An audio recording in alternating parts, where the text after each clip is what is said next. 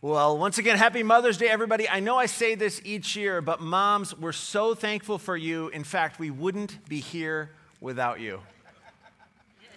Come on, I found it on pastorjokes.com and it was like five stars. They said it was going to kill. It did not kill, and I'm going to be giving them some feedback. Anyway, whether you're here in the room or joining us online, so honored to have you along for the ride. And uh, before we jump into the content for today, and for the sake of organizational transparency, I need to let you guys know something.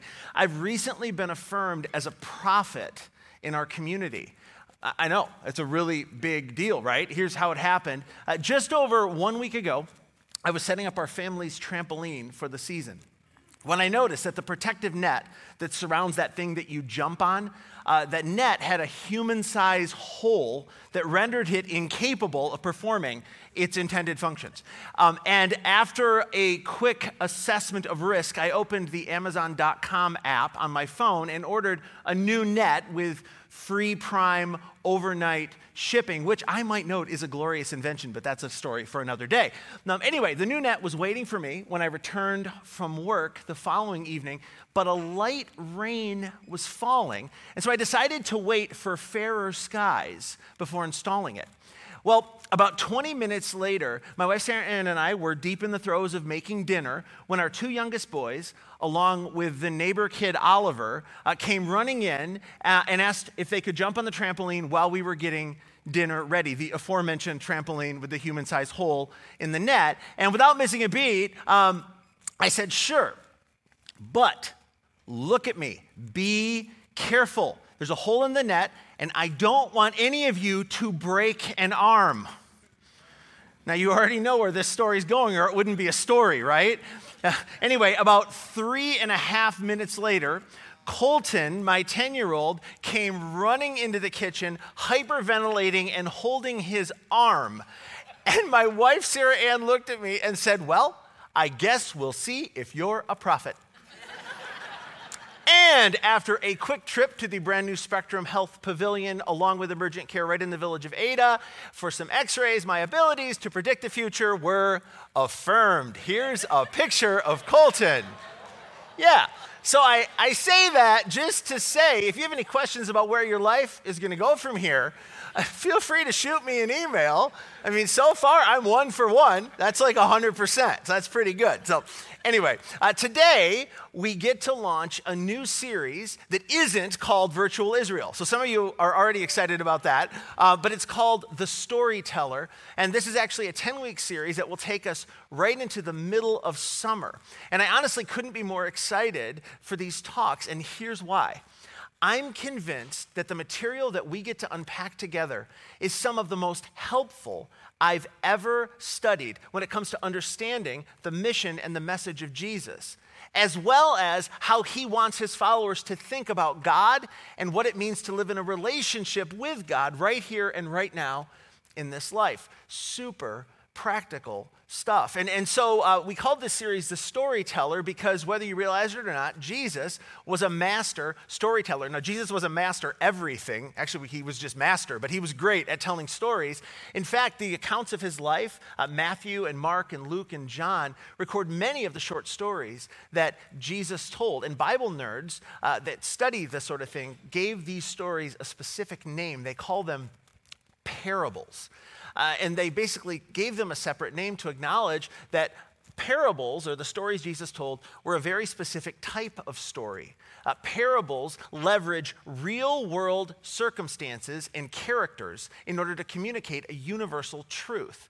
In other words, there's no dragons or wizards or Jedi's in parables. Sorry, guys, right? Um, just regular people with regular struggles and hopes and dreams and observations and problems. Anyway, Jesus regularly leveraged parables in order to help his audience understand something from the perspective of heaven, something he believed could help them behave correctly in this life after they learn to believe correctly about the character of God, who he is, and how he works in our midst. Uh, and so, in fact, many of Jesus' parables, including the one that we get to unpack today in sort of session one of the storyteller, begin with the words, the kingdom of heaven or the kingdom of God is like. And in the text, kingdom of heaven and kingdom of God are sort of interchangeable ideas. So you'll find parables that start with both of these phrases. Uh, but basically, Jesus is trying to say to his audience listen, here's a window into how things should look if they were the way God wanted them to be. If, if we were living in a land where God's kingdom had come and his will was done here on earth as it is in heaven. That's the kingdom of heaven or the kingdom of God. And as I mentioned in this series, we're going to explore 10 of Jesus' most famous parables, one at a time. Each week, we'll step into the ancient Jewish context in which these stories were first told in order to discover the principle that Jesus was trying to convey. And then we'll ask what it all means for you and me 2,000 years later, halfway around the world.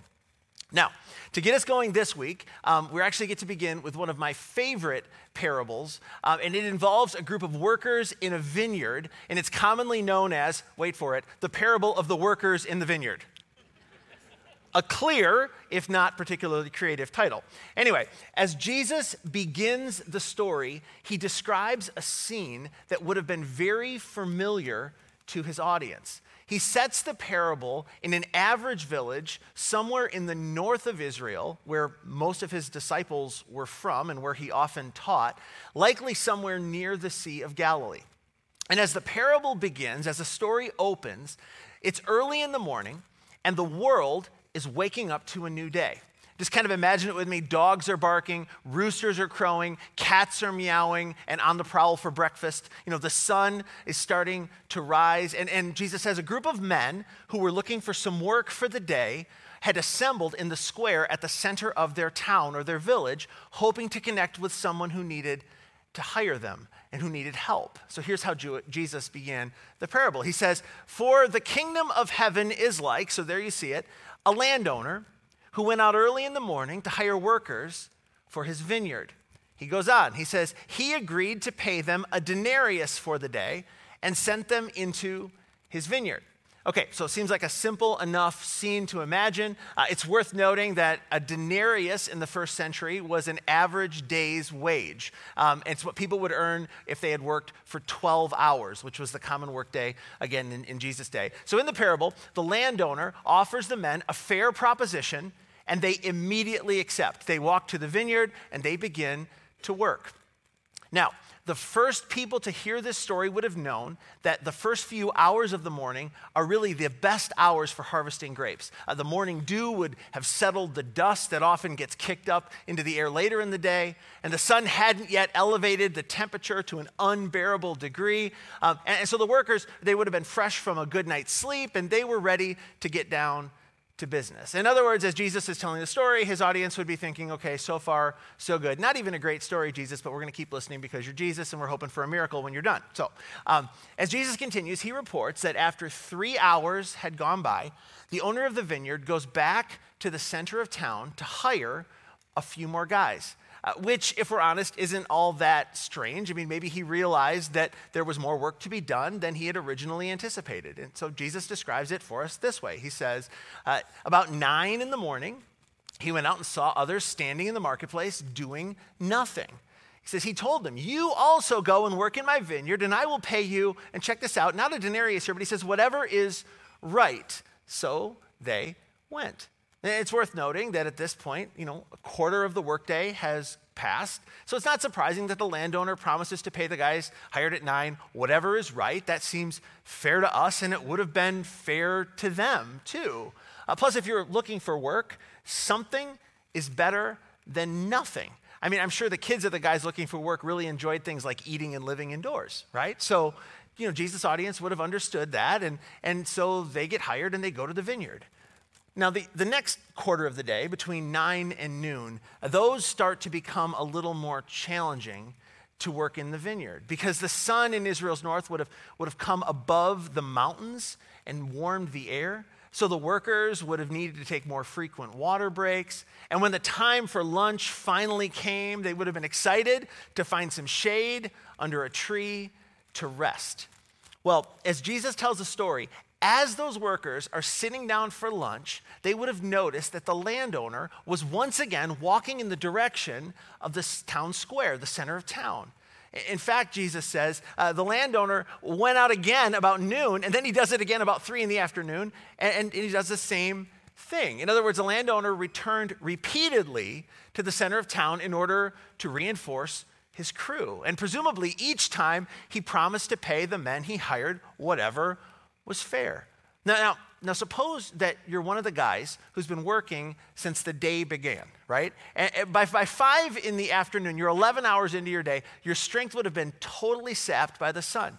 Your clothes would be covered in dust, your hands would be sore. I mean, you'd be ready to call it a day. Uh, but on this day, around five o'clock, you'd also notice that the landowner has done something strange. Uh, Jesus describes it this way He says, About five in the afternoon, he went out and found still others standing around. And he asked them, Why have you been standing here all day long doing nothing? Well, and they responded, you know, pretty matter of fact, because no one has hired us, they said. He said to them, You also go and work in my vineyard. Now, now it's just interesting to me that these men had been waiting in the town square all day. I suspect that they did not want to re engage their families without having earned something first. And so they stayed in the center of town all day long, hoping that someone would hire them for something. And fortunately, someone does. Uh, for one hour, which isn't a lot, but at least it's something. Well, as the story continues, Jesus reports that at six in the evening, that's quitting time, the story takes an unexpected turn. It's actually when the story starts to get interesting. And so he describes it this way uh, Jesus says, When evening came, the owner of the vineyard said to his foreman, sort of the guy in charge of the workers, Call the workers and pay them their wages, beginning, this is strange, with the last ones hired and going on to the first. So, in other words, line up the guys and pay them beginning with the guys who just got here, the guys who've barely broken a sweat, and then end with the sweaty, smelly guys who've been here all day. You can just imagine the scene, right? I mean, the guys in the back of the line are watching all the guys in the front, and as they watch, the landowner does something really unexpected and really incredible. Jesus says this way He says, The workers who were hired about five in the afternoon, who'd only worked like an hour, came and each received a denarius. And at this point, Jesus' audience would have leaned in. I said, wait, wait, wait a minute. What's a denarius again?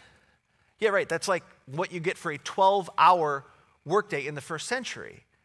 So, so as I imagine it, like smiles would have swept across the faces of the guys who'd been hired in the morning.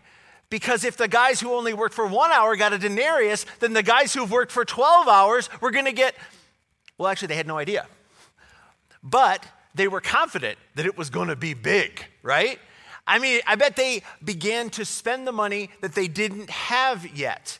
I bet they begin to think things like began to think things like, you know, I can finally get my wife a few of those designer chickens she's been asking for. Right? Don't judge. It was the first century. Chickens were a big deal. Plus, they were free range and organic, although they didn't even know what that meant, right? Yeah. Anyway, as Jesus continues his story, he says that not surprisingly, because the one hour guys got a denarius, he says, when those came who were hired first, they expected to receive, and what's the word? More, of course, right? But each one of them also received a denarius. And it's like, like all the lights on the dashboard start flashing, like red alert, we have a problem, right? I mean, so far this story has been rather uneventful, but now, man, the guys who've been there all day probably were talking about forming a labor union. Oh, this guy thinks we're coming back tomorrow. I don't think so, right? They would have been furious at the injustice of what had just transpired. And Jesus actually says as much as he continues. Here's, here's, how, he, here's how he reports it. He says, when, when they received it, this denarius, they began to grumble against the landowner. Those who were hired last worked only one hour, they said. And you, so apparently they're speaking right at him, right? You have made them equal to us who borne the burden of the work and the heat of the day. You can almost hear them, can't you? Like, this isn't right. This isn't fair. Well, in response to the tension, the landowner pulls one of the guys who's worked all day aside and he says, Friend, I am not being unfair to you. Didn't you agree to work for a denarius? And I don't think there was a condescending tone in his voice. I mean, he calls him friend. I think it's compassion. Friend, I'm not being unfair to you. Didn't you agree to work for a denarius? I mean, didn't I fulfill my promise to you? Didn't I keep my end of the contract? Didn't you agree to work for a denarius? And anyway, isn't that what I'm supposed to pay you? Isn't that kind of the market wage? I mean, did I rip you off? Did I scam you in any way? I, I don't think I did. So uh, take your pay and go. Uh, I want to give the one who was hired last the same as I gave you. Don't I have the right to do what I want with my own money? Or, he says, Are you envious? Are you jealous? Because I'm generous. And the story ends. And Jesus kind of breaks out of the story and he looks at the audience and kind of gives them the punchline. He says, uh, So the last will be first, and the first will be last. And then he drops the mic, walks away, right? Uh huh. And I know what some of you are thinking. Something like, I mean, I know this is Jesus, but um, man, if I kind of could ask him a question, I'd be like, uh, Jesus, this is a really bad story. it's weird, and I have no idea what I'm supposed to do with that story. And, and so, what I'm going to do the rest of our time is, is kind of pull it into our world a little bit and tell you what I think, I think is going on. Uh, first, just an observation. Remember, a parable is intended to help us see something from heaven's perspective, something that will help us understand both God and how best to navigate life in this world. So there must be something here for us, or Jesus wouldn't have told the story. There's something here for us if we take the time to dig and to look for it. And so, um, not surprisingly, because it's kind of my job, I did that this week for you, right? I spent some time digging and thinking and looking and reading, and I have a few thoughts that I want to present to you. The first one goes like this um, The problem in the story is not that the landowner gave the guys who worked all day too little. I know that's really profound. Thank you. Right? Worked all day on that one. Yeah. As we just said, he gave them what he told them he was going to give them. The problem in the story, at least from our perspective, is that he gave the guys who only worked one hour too much. He showed extravagant generosity, but he didn't show extravagant generosity to everyone, or at least not everyone equally. And moreover, he displayed this extravagant generosity that was not laid out equally in a way that everyone could see. Everyone knew what was going on, which honestly is what makes the story awkward. And so, what do we do with all of that? So, I was preparing this week, and I, I remembered back many years ago uh, when a pastor under whom I was working, an incredible communicator named Jeff Manion, he is famous in the 49301. You know what I'm saying? Yeah. Uh, he shared an illustration that, as I was studying, came back to me. And, and it's an illustration that actually I think of often in times in my life when I notice that things aren't fair he shared an illustration that, that really helped me emotionally enter the tension raised by this parable because I've never really harvested grapes in a vineyard or been paid as a day laborer. So uh, it's an illustration, again, that, that I've referenced countless times in my own spiritual journey. And it went something like this uh, He said, Imagine you had some young boys who were jumping on a trampoline. You'll never guess what I thought of that this week. Yeah, right? And I, okay, so I said, okay, we're on trampoline. And then he said, it's summer, it's hot, and, and you decide that you're going to bless your offspring with some ice cream because, unlike most children, they like ice cream. That was another joke, and it didn't go well. We're going to move on. Yeah. So you call your oldest kid in, your eldest, your firstborn, and you give him a huge scoop of ice cream in a bowl, and he is elated. He says, You're the best dad I ever had and you kind of point out that you're the only dad he ever had, so you're also the worst dad he ever had. And he kind of gives you an awkward look, which you're very familiar with. And now this is becoming very personal for me. Anyway, t- tells you you're weird, goes back out to the trampoline carrying his ice cream. And uh, you repeat the pattern with your next two eldest kids. And, you know, so they come in and you tell them you love them and they tell you you're the best dad and they walk out with a big scoop of ice cream too. And, and you can just imagine like the, the fourth kid, he's still on the trampoline. He's watching everybody else with ice cream and he knows what's coming, right? And so, you know, you call him in. Uh, so the youngest kind of walks in. He's ready for his treat. And when he arrives, you get out the ice cream scoop and you put one big scoop of ice cream in his bowl. And then you put a second scoop of ice cream in his bowl and send him out to his brothers. now, as soon as the other three who are on the trampoline enjoying the Michigan pothole ice cream, right? As soon as they see what's in the youngest kid's bowl, something primal, something deep in their bones shifts instantly, doesn't it? You can just feel it.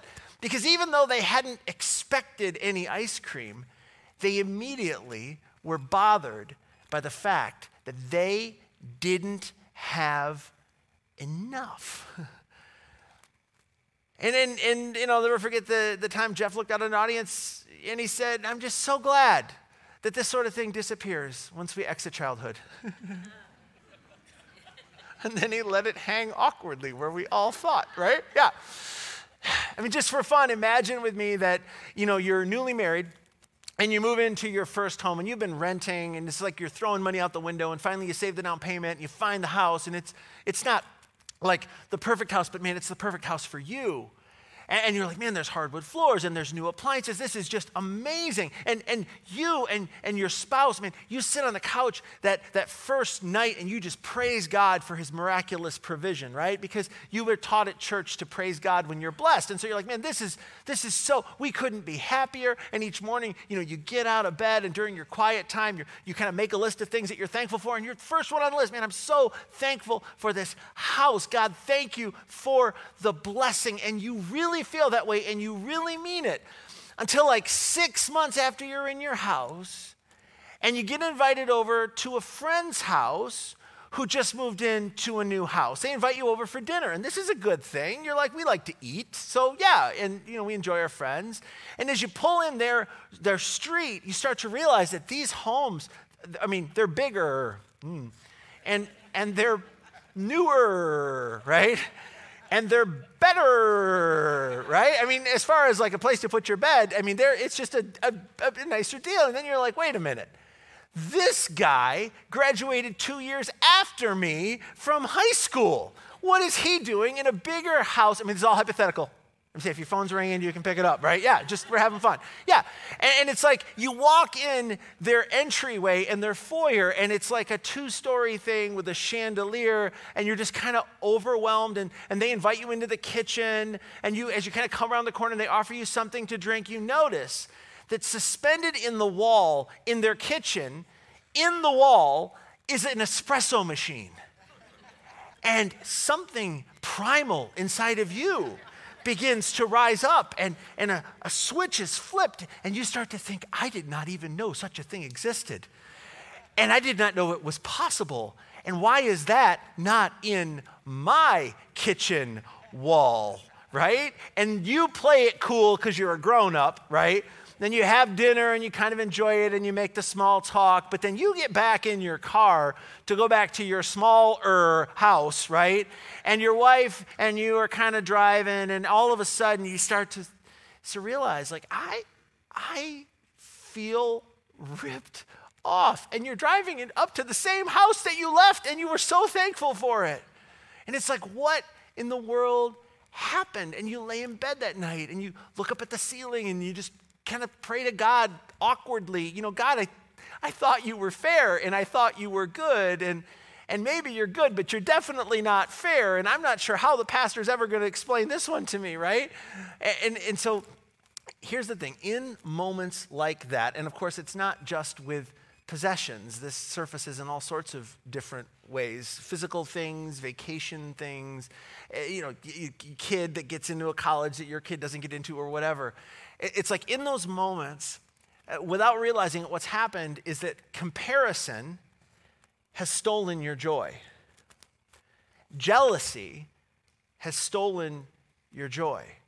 And it happened deep down, and it happened without you intending it to happen, but it just sort of happened, and it's undeniable. To put it in the illustration, um, your eyes have moved away from what's in your bowl, and they've become fixated on what's in someone else's bowl. I mean, if I'm honest, uh, when my focus on what's in my bowl begins to, when my focus is what's on my bowl, all is well. And when I begin to drift my gaze over to what's in other people's bowls, I really can start to feel like God ripped me off. And I am a professional religious person, okay? I should be better than that. I should know better than that. But here's the thing I do know better than that, and it still happens. And, I think I know why. It's like it's, it's something in this world in which we have to navigate. And I think it's why Jesus brings it up in a parable. He's like, this is just kind of how the world is. And, and he wants to help us consider how best to navigate it. And he knows that even 2,000 years ago, you can always find someone with more in their bowl than you have. Always.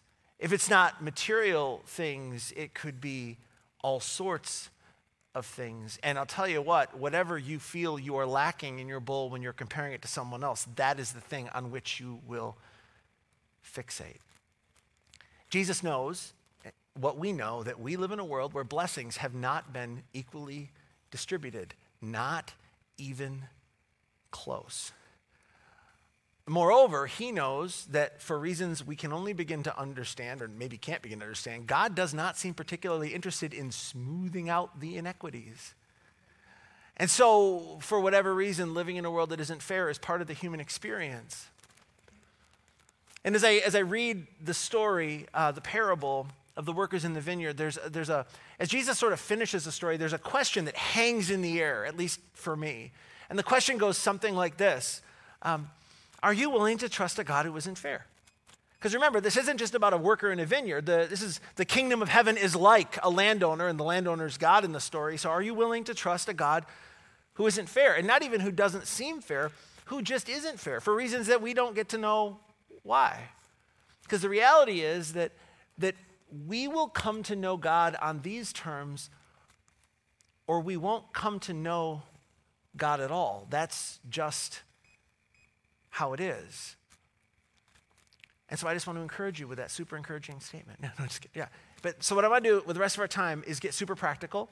And I want to suggest a couple things that I have found really do help me um, when I start to recognize that I am, my gaze is drifting and that comparison is stealing my joy. Um, yeah, so anyway, the first one goes like this uh, When jealousy arises, when the urge to compare arises, when your gaze wanders, acknowledge that your problem is with God. And this is huge. Because what can happen is if you see someone else that has something you want, a, a partner in life that you want, a, a, sort of kid that you want, a car that you want, an espresso machine in the wall that you want, whatever your thing, right? Um, when jealousy rises, you, you can start to actually hate that person. And in a moment of honesty, you would go, yeah, but they actually didn't choose any of that either. Any more than I chose my not having it, they didn't really choose having it. And so I guess my problem isn't really with him. I guess my problem isn't really with her. I guess my problem is with God. It's like deep down, I feel like he has ripped me off. And, so the exercise simply goes like this just talk to God and tell him that you feel ripped off. And, and you're like, well, that doesn't seem very nice to do to God, right? I mean, he, he's done a lot of stuff for me and I shouldn't be. And it's like, listen, he's actually waiting for you to acknowledge what you're feeling because he's ready to swoop in and help you and intervene. But he needs to get you to that point where you go, you know what? This is how I'm feeling. And I guarantee you he can take it because I guarantee you he already knows what they're feeling. There's that pesky line that comes up in the accounts of Jesus' life where it says, and Jesus knowing what was in their heart, and you're like, oh, that's rough. Yeah, right? So you're not going to tell God anything that he doesn't know. So when jealousy arises, acknowledge that your problem is with God. That's number one. Number two goes like this celebrate what God has placed in your bowl. Because there's actually a lot in your bowl. In other words, don't obsess about what's in your sister in law's bowl or what's in your neighbor's bowl. Think about what's in your bowl. And for most of us, we would just start with health, which is like baseline for human joy, right? If we're, you know, when health struggles happen, joy can be so, so fleeting. But it's like, you know, we woke up today and everything seemed to be working. A little creaky, a little cracking, but generally working, right? Healthy.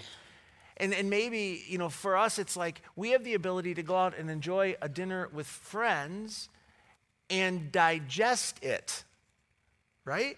It's like we have the, our bodies are working in that way. Or maybe like you would say, you know, in my bowl, I guess I, if I think about it, I have the freedom to drive to the lakeshore this summer and to watch a sunset on Lake Michigan. Not everybody has that freedom. It's the freedom of time, it's the freedom of a working vehicle that can get you there and just to drink in the beauty of that scene. And here's the thing reminding yourself, this is so powerful, reminding yourself of what you have to be thankful for is a surefire way to push away a sense that you have been ripped off. It's a way to take a step away from comparison and towards contentment. Okay, that's number two. So one more, and it goes like this um, Celebrate the people of whom you're jealous. And I know what you're thinking I don't want to. nope, don't want to, right? But I'm telling you, if you can do this, and like psychologists will tell you, this is amazing. What you got to do is you say things like, man, you look great in that. And, and, and congratulations on the new house. And I can't, I can't believe how quickly you got promoted at work again.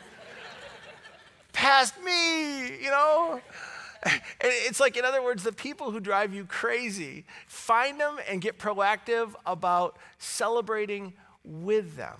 And you say, well, that's insincere. No, it's not. It really isn't. You're being honest. It's really cool that they got what they got. That's all you're saying. But here's the thing as you do that, as you develop a rhythm of that, you'll experience something that honestly a whole bunch of us who've understood this principle have experienced. And it goes like this celebration breaks the power of jealousy. And you just got to experience it to see what it is. It's, it's just there's something about taking it from your inside world where you're obsessing on it and, and just speaking it it's like it breaks the hold of jealousy on your heart. And so, just in summary, uh, three suggestions when you feel uh, comparison stealing your joy. Number one, acknowledge that your problem ultimately is with God. Number two, celebrate what's in your bowl. And three, develop a habit of celebrating the people of whom you're jealous, what's in their bowl. And as you do, my prayer is that you would experience a sense of contentment that often can be all too elusive in our world. A world in which there is undeniable inequity, and a world in which, regardless of the specifics of what's in your bowl, even when you don't feel like it, you are desperately loved by the God who created you, a God who desires you to thrive in the life that He has given you. I'm convinced that is the central message of the parable of the workers in the vineyard. And now, um, if you're in the room, I'd love to invite you to stand, um, and I'll close our time together in prayer. Would you pray with me? Heavenly Father, we thank you for ancient stories that resonate so deeply inside us. I thank you for the wisdom of Jesus who speaks to the human condition. I pray this week we would all take some time to celebrate what's in our bowl, the blessings of this life, and that we would thank you for those blessings. And as we sort of reground ourselves there, I pray that we would sense that jealousy is fleeting and contentment is running at us, even in the middle of a world that isn't fair. Uh, we celebrate you as the author of life and the author of each one of our stories. We thank you for the gift of your son Jesus and the hope of a life after this life. And for today, we also want to say thank you for all of our mothers and the sacrifices that they made to bring us into this world, to raise us, and to help us take steps after you. And so we thank you. We bless you. We love you. In the matchless name of Jesus, we pray. Everyone said, Amen. We'll see you back here next week, friends. Grace and peace to you.